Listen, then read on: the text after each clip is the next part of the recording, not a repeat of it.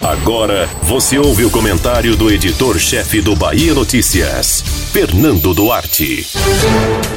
Apesar de você amanhã de ser outro dia, o hino da resistência à ditadura militar, lançado por Chico Buarque em 1970, segue atualizado como nunca.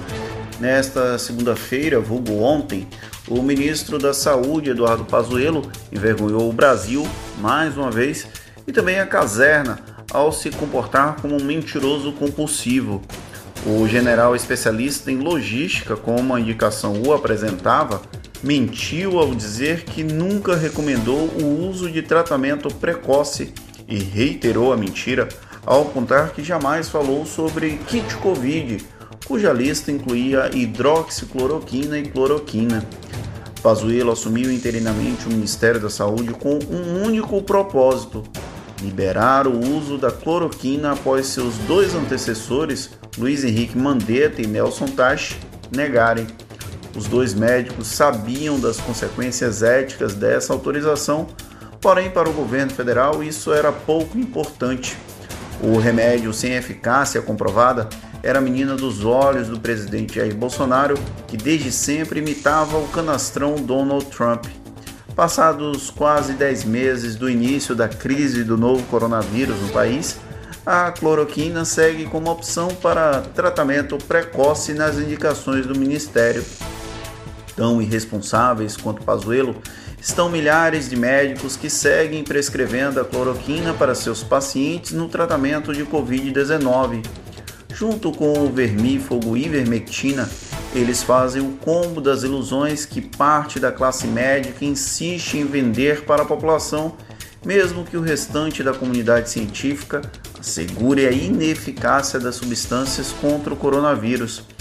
Porém, como uma parcela expressiva dessa categoria faz parte da elite econômica e ainda dá suporte ao projeto de Bolsonaro para o país, pouco se vê em ações para coibir ou punir os vendedores de feijões mágicos de jaleco.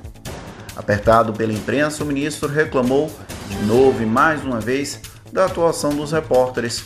Argumentou nunca ter falado em tratamento precoce, mas sim em atendimento precoce. São tantos os engodos e mentiras que uma simples busca no Google gera uma série de notícias para desmentir Pazuello. Até mesmo os veículos bolsonaristas vão comprovar que o ministério falou nesse tratamento precoce há apenas uma semana, quando o general ministro esteve em Manaus e se negou a enxergar o óbvio, o colapso do sistema de saúde local. O dia também foi marcado pelas falhas de logística do especialista na área, utilizando apenas a Bahia como exemplo, a chegada das doses da vacina contra o coronavírus mudou de horário diversas vezes ao longo do dia, o que atrasou o processo de distribuição para o interior do estado. Ao pensar que essa cena pode se repetir ao longo de toda a execução do Plano Nacional de Imunização, é o momento em que sentar e chorar não chegaria a ser um exagero. Enquanto isso, mais e mais brasileiros terão que lidar com as consequências da Covid-19, que incluem tensão, dor e, por vezes, luto. Apesar de você, Pazuello, amanhã há de ser outro dia, pois quando chegar o momento, esse nosso sofrimento vamos cobrar com juros.